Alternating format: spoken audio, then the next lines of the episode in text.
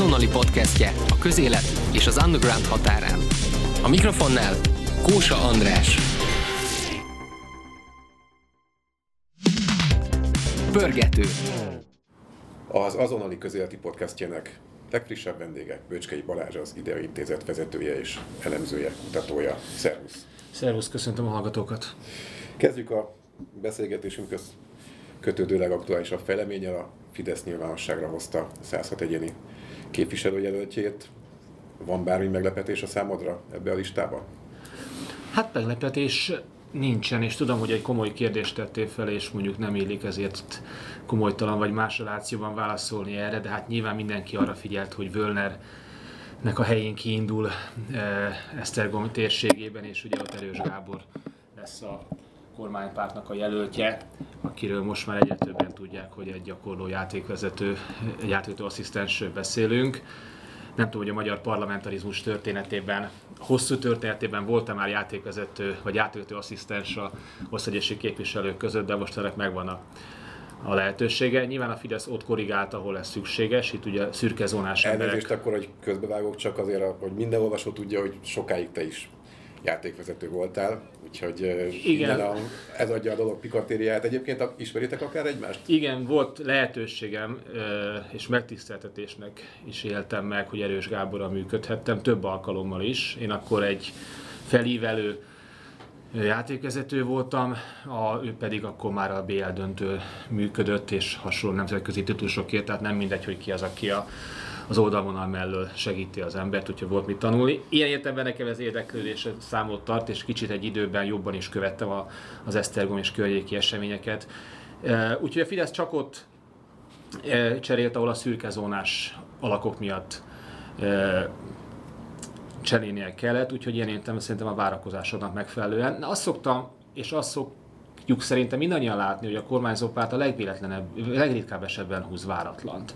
Tehát inkább mindig nagy várakozásokkal vagyunk, akár a kormányzati közpolitikát, akár a politikát, akár pedig az ilyen jelöltállítás, szervezeti kérdéseket illetően is, tisztújító kongresszusokra való ráizgulásúink és társai, és akkor tulajdonképpen a Fidesz az addigi menetrendszerének megfelelően jár el az, hogy az udvaron belül hogyan és miként alakulnak az erőviszonyok, a pozíciók, azt meg úgy most már 12 év tükrében mondhatjuk, hogy nagyon kevéssé tudjuk. Tehát nagyon sok inkább forgatókönyvvel, hipotézissel élhetünk, de a mai napig nem tisztázódott ki, hogy mi volt az a Lázár-Rogán konfliktus, a mai napig nem tisztázódott, hogy a Völner ügy hogyan indult és miként indult, és ilyen értelemben két dolgot megőrzött a Fidesz. Egyrészt, hogy az udvaron belüli hatalmi mező aktuális változásáról volt tudást megtartja az udvaron belül. Ez nagyon sajátos politika felfogás és szervezeti erő mondjuk a korábbi időszakokhoz képest. A másik pedig, hogy igazából érdemben váratlan politikai, közpolitikai, szervezeti újítások nélkül megy előre. Van egy-két olyan név a 106 Fideszes jelölt között, például Fűrjes Balázs vagy Mencer Tamás, akik ugye korábbi egyéb közéleti szerepvállalás után, ugye Mencer Tamás külügyi államtitkár, Fűrjes Balázs Budapest felelősért, fejlesztésért felelős kormánybiztos, most próbálnak egy pártkarriert is elkezdeni egyéni képviselőjelöltként, mind a ketten egy nehéz körzetben indulnak, ugye Fűrjes Balázs Budapesten belül, Mencer Tamás Pest megyében. Mi történik, hogyha mondjuk kapásból elveszítik? Akkor vége is a karrierjüknek szerinted? Szerintem nagyon sok minden függ attól, hogy mi lesz az, az országgyűlési választások eredménye. Ugye Mencer Tamásnak ugye a külügyi pozícióját megelőzően, hogy már a sportról beszéltünk, akkor az, én leggyakrabban vele a két kispart között találkoztam, amikor interjúkat csinált játékosokkal, vagy éppen séggel edzőkkel. Ő nem számít egy olyan tipikus uh, Fidesz politikusnak a szónak sem generációs értelemben, abban, hogy egy alapító vagy azt követő generációnak a tagja lenne, hát korábban nem is tudna az lenni. Másrészt valahogy kívül is van ezen az egész jobboldali establishmenten, amely nagyon sokszínű egyébként. De azt gondolom, hogy az ő jelenlegi pozíciója adja annak a lehetőséget, hogy egy kormányzati újrázás esetén őt továbbra is napirenden fogja, vagy pedig is személyiségei között fogja tartani a politika. Ugye ez egyébként egy listás helyet jelente, vagy milyen listás helyet, azt én megmondani nem tudom, de az, hogy ő neki egy, ha van folytatás, akkor a folytatjuk logika esetében Mencernek is, az nem kérdés. A Fűries esete az egy, az egy kicsit speciálisabb, mert ő egy vállaltan nehéz, időközben az jobb oldal számára nehézé vált egyéni választókerületben indul. Nagyon sok esetben ugye őt bombázták a nyilvánosság vélelmezések, hogy akkor most ő a következő főpolgármester jelölt, te vagy sem. Nagyon sajátos, mert azért neki egy vereség esetén Hajnal Miklóssal szembe adott esetben, főleg úgy, hogy egy pokorni vezette kerületrészben beszélünk, vagy kerületről beszélünk, szerintem neki több hogy is mondjam, ha magasabb pozícióra árazza magát ezt követően is, neki ez több kreatív és kognitív energiájába fog telni, mint Mencer Tamásnak a jelenlegi pályáját futni, mert szerintem neki se följebb, de egy újrázás esetén lehet, hogy lejjebb sincsen nagyon út. Füriás Tamásnak nyilván az ambíciói túlmutatnak a jelenlegi pozícióján. Egy egyéni választókerti vereség esetén az egy kérésé válik, hogy ő hova árazódik be a szervezeti kultúrájukba. Lázár Jánost vagy Navracsics Tibort megnézve, akik mind a ketten évekkel ezelőtt ugyan, de kifejezetten belső körös Orbán Viktor közvetlen környezetéhez tartozó emberek voltak, és aztán valamiért kicsit, hát hogy is mondjam, kisodródtak a, a, a szélre a Fideszen belül, és most ismét egyéni körzetben bizonyíthatnak. Szintén Navracsics Tibor ugye Veszprém megyében, Lázár János természetesen Hódmezővásárhelyen, szintén hát nem lesz egy sétagalom számukra az egyéni képviselőjelöltség. Mi van akkor, hogyha mondjuk ők veszítenek?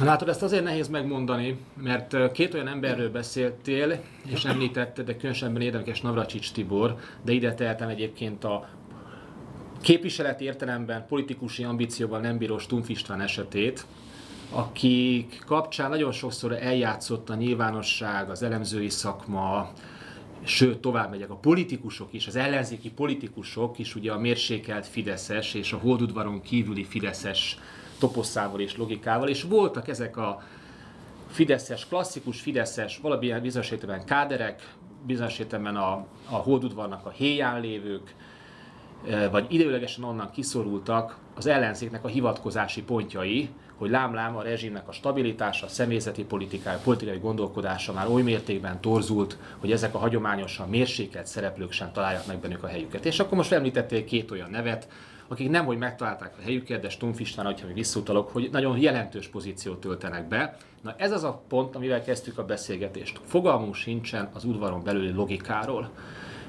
Gondolhatjuk egy-egy ügy kapcsán, hogy azok a partvonalra szorítottak, elkezdhetünk mi ebből túlfeszített lényeglátó következtetéseket levonni, de mint az valóság megcáfolja, Navracsis Tibor olyan állításokat tesz mostanában, ami teljes mértékig kompatibilis a kormányzó a politikai kommunikációval, olyanokat is ír, felhívom itt a figyelmet a Mandinerbe megjelent publicisztikája adott esetben, Lázjár János esetében ugyanez a kategória. Stumpf István oly mértékig védi a jelenlegi egyetemi reformot, mint hogyha maga egyébként ne, mindig is ennek a gépezetnek a tagja lett volna. Tehát a kérdésre egy elemző akkor vár, válaszol helyesen, ha őszintén bevallja, hogy nem tudom. Mert ehhez a udvar immanens logikáját kellene ismernem, és én azt látom, hogy ha a külső logikát eresztünk rá, hogy mi lesz és mi történt ezekkel a pozícióban lévőkkel, úgy járunk, mint nagyon sok esetben az ellenzéki politikusok, hogy akiket hivatkozási alapként használnak a saját aktuális politikai helyzetükre, azok egy következő beszédhelyzetben már velük szemben állnak.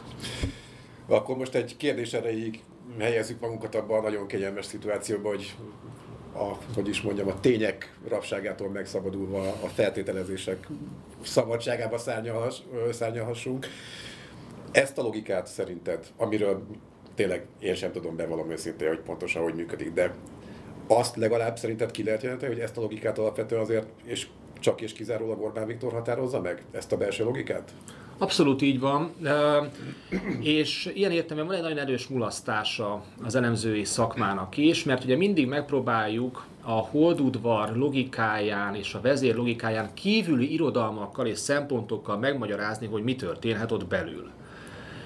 Ehhez képest 2013-ban jelent meg például Tilos Sábertnek az a könyve magyarul, mint a politika méltósága és dicsérete címet viseli, ami a korábbi Boston Politics munkájára is támaszkodik sok tekintetben. Ezt a munkát G. Fodor Gábor meg annyi, és Lánci András meg annyiszor hivatkozta már 2010-et megelőzően is, és eltelt 12 év, és ezt a munkát a legutóbb Pető Péter egy hosszabb írásában taglalta a 24.hu-n, tehát eltelt 12 év, hogy a századvég gondozásában megjelent könyv, amely egyébként a századvég kutatóinak referenciapontja a munkáiban, és hogyha elolvassuk azt, hogy hogyan működtette Boston polgármestere vagy Mitterrand az udvarnak a logikáját, hogyan alakít ki hatalmi mezőket és hogyan forgatja ezeket, hogyan működik a bajtársiasság, mit jelent a sajátos belső politikai erkölcs, akkor rögtön közelebb jutunk annak logikának megértéséhez, hogy miért esnek ki, vagy épességgel térnek vissza figurák a kormányzó pártnak a hódudvarába, tehát ilyen értelemben már nem is tudom, hogy a kérdésed egészen pontosan mire vonatkozik, nem, hogy nem figyeltem volna, csak elragadtattam magamat attól, hogy az elmúlt években a rendszert a saját logikája felől nem kívántuk megérteni, de helyet hoztunk, akár a politikatudományból, akár ideológiai értékpreferenciáiból következett hivatkozási alapokat, és nagyon sok tévedésre történt az pillanatnyi elemzői és véleményvezéri álláspontoknak azért, mert a saját logikáját kívánta rá, eresztette rá a folyamatokra, egy olyan folyamatokra, amelyek alapvetően más a rendszeri logikában működnek. Akkor még egy kérdés erejéig, és szintén egyőre bevallottan ugye a általában nem ismert logika mentén haladunk, vagy Senki, egyikünk sem ismeri. Igen. Ez, megnyugt, ez nyugtasson meg bennünket. De, de ugye a Völner ügy kapcsán, ugye Völner Pál utódja az a Répási Robert lett, aki hosszú évekkel ezelőtt ugye egy kifejezetten sokat foglalkoztatott, a nyilvánosságban sokat szereplő Fidesz politikus volt, egy olyan kis pitbull típus gyakorlatilag, vagy legalábbis ezt a karaktert kellett eljátszani a nyilvánosságban. Azután kiesett olyannyira, hogy ugye nem csak a parlamentből, de teljesen eltűnt a, a Fidesz nyilvánosságból, a Fidesz belső nyilvánosságából is gyakorlatilag. Ha jól tudom, ügyvédi karriert kezdett Miskolcon, majd egyszer csak megint államtitkári székbe találta magát. Ez azt jelenti, hogy azért egy ilyen hogy is mondjam, valóban messze sodródásból is van visszaút a Fideszben ezek szerint? Vagy mi, mi, kell, mi kellhet ahhoz szerinted, hogy mondjuk valaki visszakerüljön egyik pillanatról a másikra az országos politikába? Hát látod, nagyon elegáns lenne azt mondani, mert utána nem tudod ráolvasnom sem a beszélgetés korá, későbbi szakaszában, sem majd fél év múlva, hogy, hogy, hogy tévedtem vagy nem tévedtem, hogy azt válaszolnám erre, hogy, hogy nem tudom.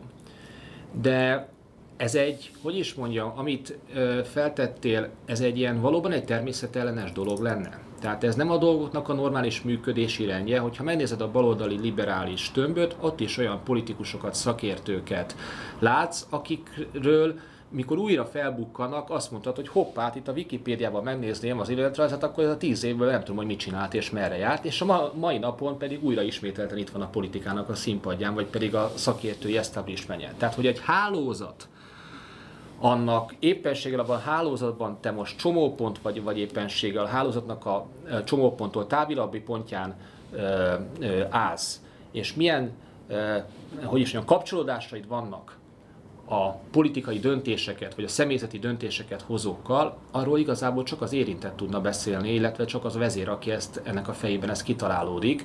Tehát, hogy a Répási Robert hogyan tér vissza a, és hogyan jut eszébe embereknek, és egyáltalán az, hogy az ügyvédi praxis ellenére mennyire távolodott el attól, amit úgy hívunk, hogy Fidesz, erre Répási Robertel kívül senki sem tud választ adni. Ha már egyébként Répási Robert, illetve a Völner ügy, egy picit azért térjünk rá itt az aktuális botrányokra, nem is magukra, a botrányok tartalmára, hanem arra, hogy ha van, van valami, amiben a két politikai oldal többé-kevésbé egyetért most, hogy így kezdünk azért ráfordulni a nagyon éles kampányra, az az, hogy ezt a kampányt alapvetően nyilván botrányok fogják meghatározni, és, és azért az látható, hogy mind a két oldal valamilyen formában készült, úgymond betárazott botrányokkal, amiket majd nyilván az általuk megfelelőnek vélt időbe be fognak dobni a nyilvánosságba. Szerinted ez, ez működhet még? Vagy, tehát egy Völner ügy, hogy bármilyen szempontból rezonálhat még egy, egy kormánypárti vagy egy bizonytalan szavazóba, vagy ugyanúgy mondjuk egy, egy ellenzéket érintő, mondjuk Bangóné, Borbé Ildikó ügye rezonálhat még egy baloldali szavazóba, vagy egy, egy, egy bizonytalan szavazóba. Tehát lehet ezzel még bármilyen szempontból rángatni a pártpreferenciákat? Sok mindent kérdeztél, és ezért megpróbálok én is sok oldalról válaszolni, és talán egy picit hosszabban. Ehhez az kell, hogy egy kicsit engedjünk a politikatudománynak, és engedjük el a hagyományos médiapolitológiát. Többek között például Nábelek Fruzsina, vagy Pap Zsófia, illetve Patkos vele utóbbi kettő a politikatományi szemle legújabb számában azzal foglalkoztak, hogy a negatív kampányoknak milyen meghatározó tényezői vannak, és hogyha erre a három szerzőre utalok, illetve az általuk feldolgozottak, különösen az elsőre, akkor a, ő feldolgozta, hogy valóban a negatív kampány az rossz-e vagy jó-e. És erre nem lehet egyértelmű kérdést feltenni, ez meg már önmagában véve rossz kérdés. Mert ugyanis egyik oldalról a botrányok informálják a választókat, ahogy te volt a kérdésedben, és sokakhoz a botrányok előbb jutnak el, mint a pozitív üzenetek, és tovább tartanak meg a memóriába, feltételezhetjük azt, hogy ez befolyásolja a választói preferenciákat, vagy legalábbis az aktivitást. Másrésztről a botrány másik tekintetben nem csak, hogy mobilizál, hanem demobilizáló hatással is, mert a közbeszéd, az intézményi bizalom, a választások és a változtathatóság a percepciója, vagy annak a lehetetlenség azt e, indukálja, hogy nagyon sokan otthon maradnak adott esetben egy negatív e, kampányban. Másrésztről a szerzőpáros pont arra vonatkozott rá, hogy sok tekintetben a pártrendszerből Magyarországon a választások szintjén két pártrendszer van, óhatatlanul is fel fogja erősíteni, vagy felerősítheti a negatív kampányokat ez, ez igazából tehát a politikának Magyarországon is a természetes velejárója. Tehát amikor te azt mondod, hogy hát itt botrányokról fog szólni, szól, tud ez szólni egy kélezett választási helyzetben, ahol ráadásul nem egyszerűen most azért mondom a rossz példának, a, ez nem egy konszolidált konszenzuális demokrácia, hanem itt a két tömb, aki, ami egymással szemben áll, azok normatíve is más gondolnak a világról. Tehát itt, itt nem tud nem éles lenni a politikai kampánynak a hangvétele, ott, hogy a botrányok napirendre kerülnek, és és együtt ezzel kell együtt élnünk, ez az a strukturális magyarázata is vannak.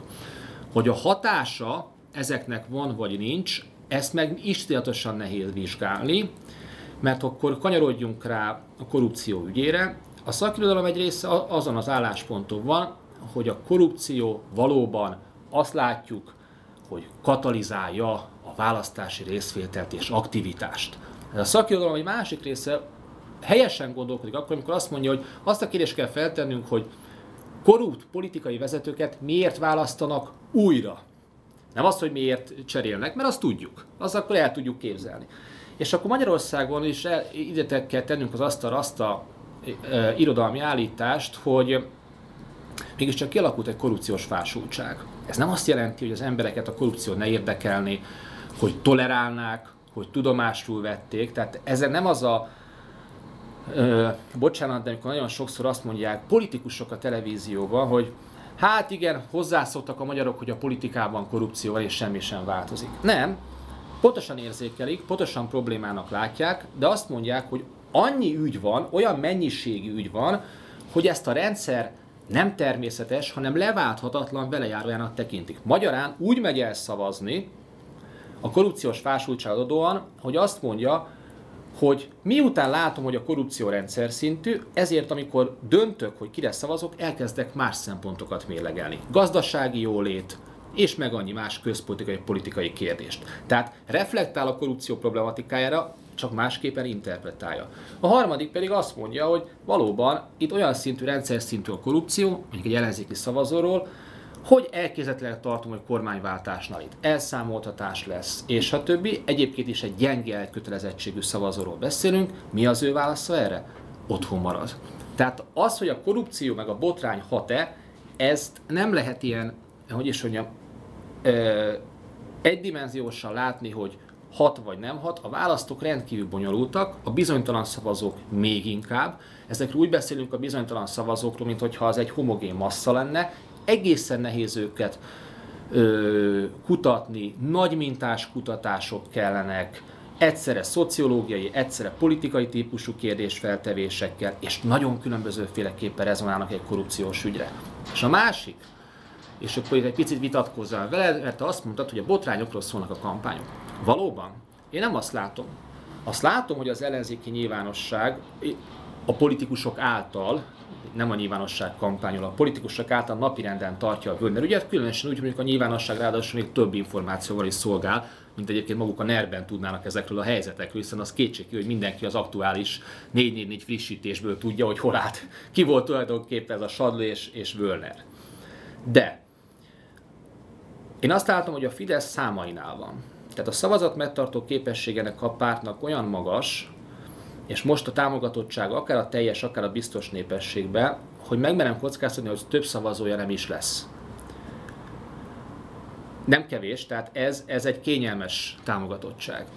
Na most akkor nekem mi az érdekem? Az, hogy a kampány hangulatot, a leváltót, a leváltathatóságomnak az képét és esélyét minimalizáljam, erre szokták ilyen régi szocialista tanácsadók azt mondják, a régi alatt azt mondom, hogy korábbi időszak, hogy hideg kampányt kell folytatni. Hát fantasztikus, hogy amikor az elnök embereiből így átültetünk szavakat a magyar valóságra, és a Fidesz bizonyos értelemben mégiscsak ezt csinálja, tehát nem rossz ez a, ezek a szó, szójátékok, hiszen nem lát, én nem érzem a kormányzópártól azt az elementáris kampányhangulatot, amit mondjuk a tankönyvekből, meg a mi elvárások egy kampányhelyzetben kellene. Tehát neki az az érdeke, hogy azt, hogy itt a leváltat, leválthatóságnak, az ellenzéki esélyességnek megvan a, a lehetősége, ezt visszaszorítom, ezt csak akkor tudom visszaszorítani, hogyha magát a kampány hangulatot is visszaszorítom. Egy dolog, hogy mit csinál a Pesti TV, meg a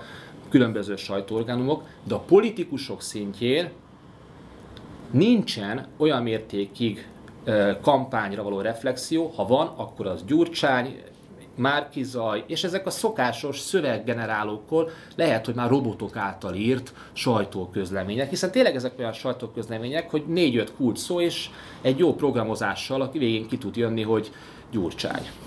De ezt fel lehet tartani a Fidesz részéről ezt az állapotot egyébként? Ez az ügyek, itt, itt, itt viszont te jössz vissza, mert az ügyek, az ügyek a botrányok ö, ö, számszerű növekedése ö, esetén akkor, bizt, akkor ennek a lehetősége maximalizálódik. Ezzel nem azt mondtam, hogy fenntarthatja, hanem maximalizálódik. Ez az egyik. Na most, hogy lesznek-e ügyek, honnan tudjuk. Én már annyi kampányt láttam, meg te is az atombomba becsapódásáról, hogy csoda, hogy még élünk tulajdonképpen. És ez az ügy, ez a Völner ügy sem úgy, ennek is, hogy ez honnan indult, szerintem előbb van a hallgató fejében meg, hogy ez belülről indult ez az ügy, és sokkal érdekesebb, hogy miért most indult ez az ügy, és miért feltennéd a kérdést, legyünk udvariasak, ne tedd fel ezt a kérdést, mert nem tudok erre sem válaszolni. Vannak feltételezéseim, csak, csak lehet, hogy utána az összeesküvés elméletek kérdőívekbe bekerülök, mint a, mint a referencia. Ugyanakkor... Lesz még egy inkorrekt kérdésem, akkor csak előre szólok. De nyilván nem azért jöttem, hogy azokat a kérdéseket tett fel, amiket én szerették. Ugyanakkor a az ellenzéki kampánytól is függ ez. Tehát ezen a ponton túl nem lehet amellett elmenni, hogy az ellenzéknek az a szavazat megtartó képessége is az utóbbi időszakban mondjuk három hónap tükrében egy picit visszaesett.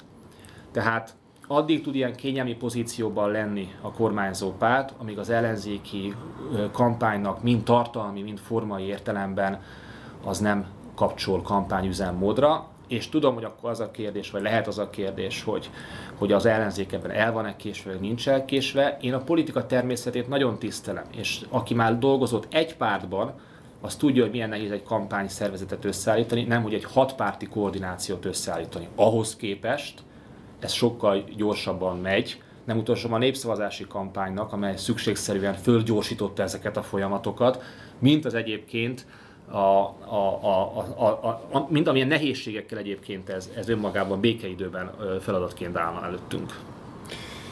Szóval az inkorrekt kérdésem akkor az lesz, hogy szerinted viszont, tehát azért mondjuk akkor akár a Völner ügy, akár a, a nyomozati iratok nyilvánosságra kerülése, de talán említhetném mondjuk például még azért Kövér László, ugye a állambiztonsági, állambiztonsági elnézést kérek, alkotmányvédelmi, alkotmányvédelmi hivatal épületében elmondott és kiszivárogtatott beszéde.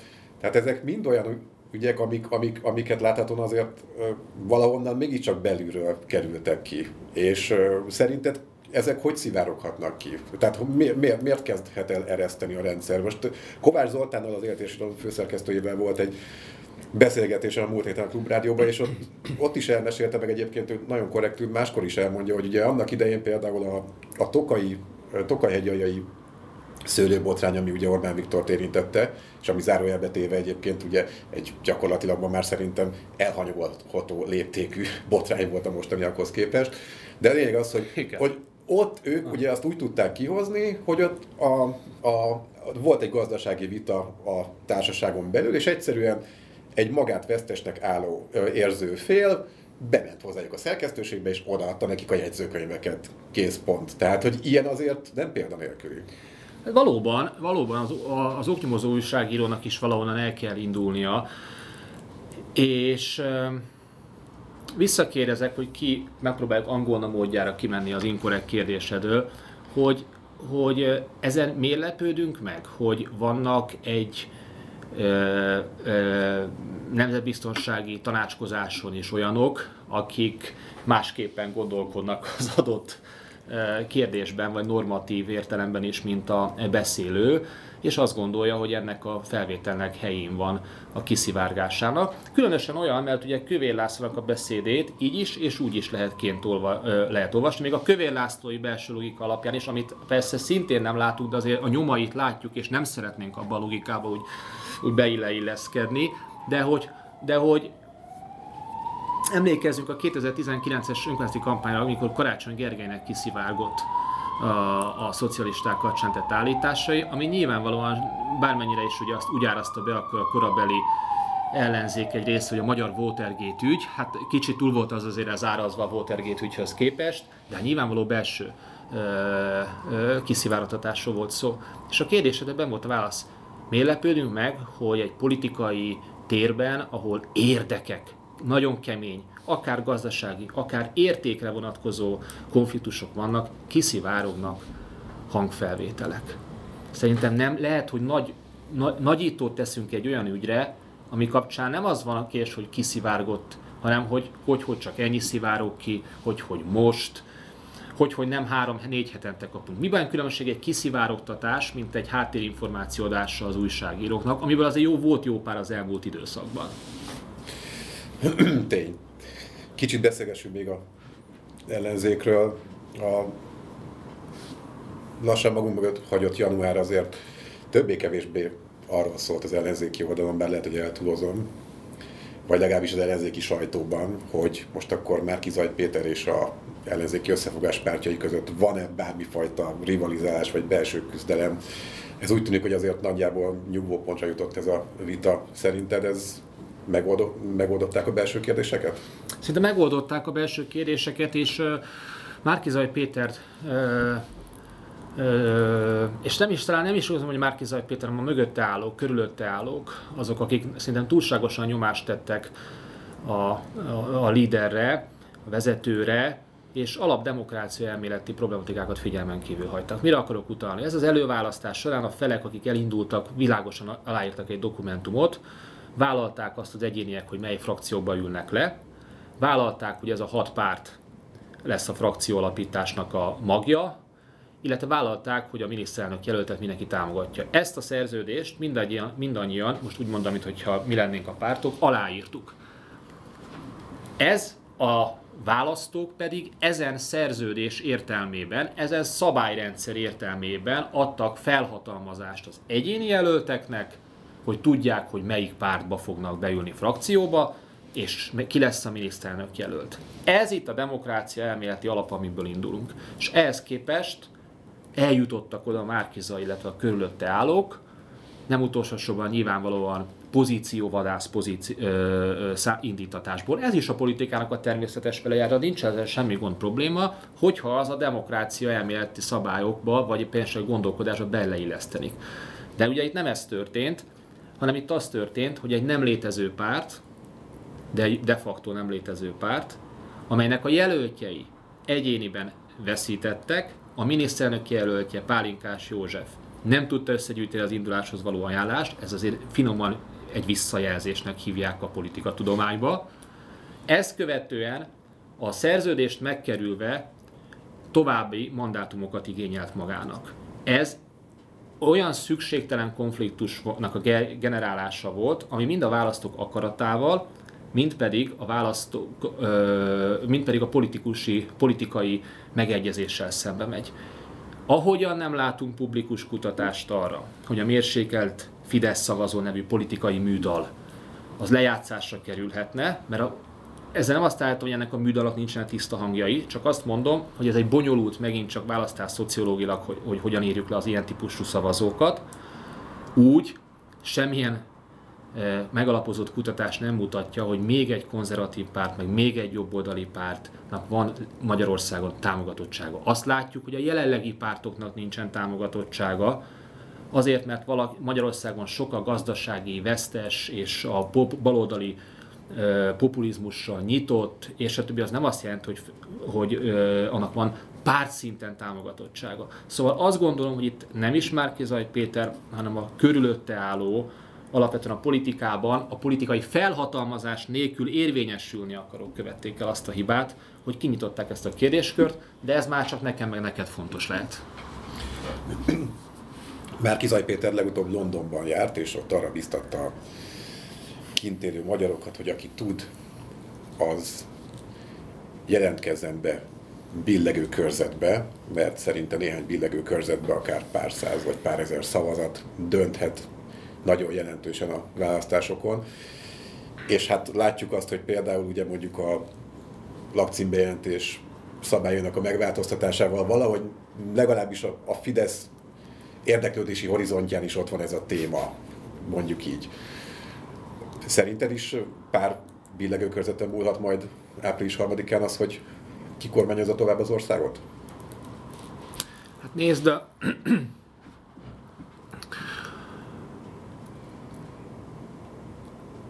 milyen állításokból ö, indulhatunk ki, hogy válaszoljunk a kérdésedre úgy, hogy nem, bíz, nem bírunk lokális közvéleménykutatási adatokkal.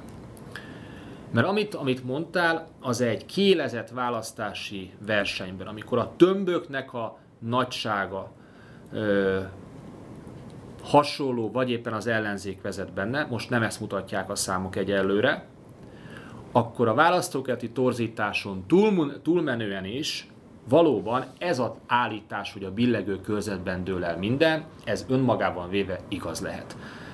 De amikor egy picit ezt az állítást megpiszkáljuk a jelenlegi számok tükrében, akkor lehet, hogy ha ma lennének a választások most vasárnap, akkor azokon a billegő körzeteken egyelőre nem múlna sok minden. Plusz úgy beszélünk a billegő körzetekről, hogy a korábbi választási eredményeket ből próbáljuk kikövetkeztetni, és nem lokális közvénykutatással korrigáljuk ezeket a feltételezéseket.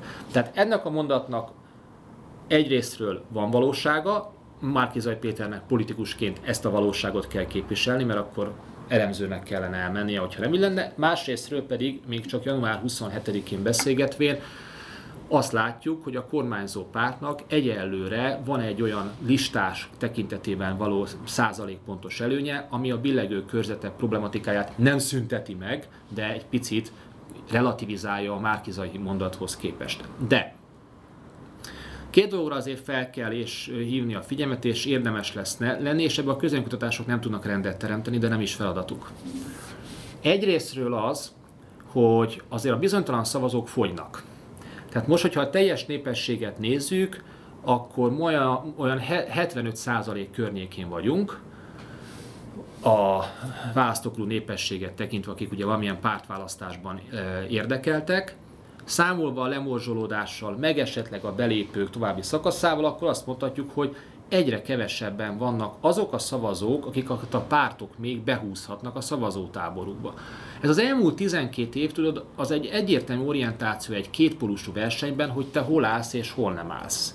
Ez nem azt jelenti, hogy minden szavazó már eldöntötte most, hanem nagyon-nagyon sokan eldöntik, hogy hova, és egyre kevesebben lesznek azok, akik az utolsó ponton fogják eldönteni, hogy valóban a pártválasztóból átmennek biztos szavazó pártválasztóba. Tehát miközben mi a, azt mondjuk, hogy egyre kevesebb a bizonytalan szavazó, egyre szűkülnek a lehetőségek, bizonyos, amiket az egyes oldalak fel tudnak a piacról szívni új szavazókat. Én nem is számolok a Fidesznek, mondottam, új szavazói beáramlásával neki a szavazat megtartó képesség az. Ő a korá- az erős, ő a korábbi szavazóikat tudja, vagy tudta már visszahozni a táborába, akik már korábban rászavaztak, és akiknek szól tulajdonképpen a kormány közpolitikai gondolkodása, vagy éppessége politikai, mert az LMBTQ téma sem egyébként az is egy célzott ö, ö, téma azoknak a szavazóknak, akik a Fidesz szavazóknak a, a héján vannak, ezt Szabó Andrával egy írásunkban taglaltuk, és akiknek a attitűdje, értéke, politikai gondolkodása nagyon hasonlít a 2009-es Jobbik szavazókhoz, akik időközben Fidesz szavazókká váltak. Na most fogy a bizonytalan száma, de a közvéleménykutatások pedig, és mi is olyan számok tükrében beszélünk, arra fókuszálunk, hogy mi történt, hogy a biztos szavazó pártválasztó. De legalább olyan fontos azok, akik be, pártválasztóból bejöhetnek a biztos szavazó pártválasztóba, és ott az utolsó tíz nap alatt, most mondok valamit, hirtelenben tömegek áramolhatnak be, akiket a kutatások látnak, de a publikált adataikban nyilvánvalóan erős kutatói döntések alapján tudják megmondani, hogy most akkor ezek ide vagy oda szavazhatnak. Tehát azt mond, erre mondanám most a hallgató, hogy mondja is, hogy akkor ez volt az egyrészt másrészt szeremzés. Köszönjük, hogy jöttél. De tényleg ez van. Tehát azt kell látni, hogy január 26-án nem lehet erősebb állításokat annál tenni, mint hogy fogynak a bizonytalan szavazók, vagy a megszólítható szavazók. Ellenben, ellenben olyan szoros a verseny, a pár százaléknyi pont különbség, meg itt hiba határokról beszélünk, meg stb. Tehát a trendeket érdemes inkább nézni, nem az egyszeri méréseket, hogy itt akár tömeges egy irányba húzás is bekövetkezhet az utolsó hónapba, azon 10% körön belül, akik egyébként még nincsenek és megszólíthatóak. Böcskei Balázs Idea Intézet vezetője, köszönjük, hogy jöttél. Köszönöm a beszélgetést.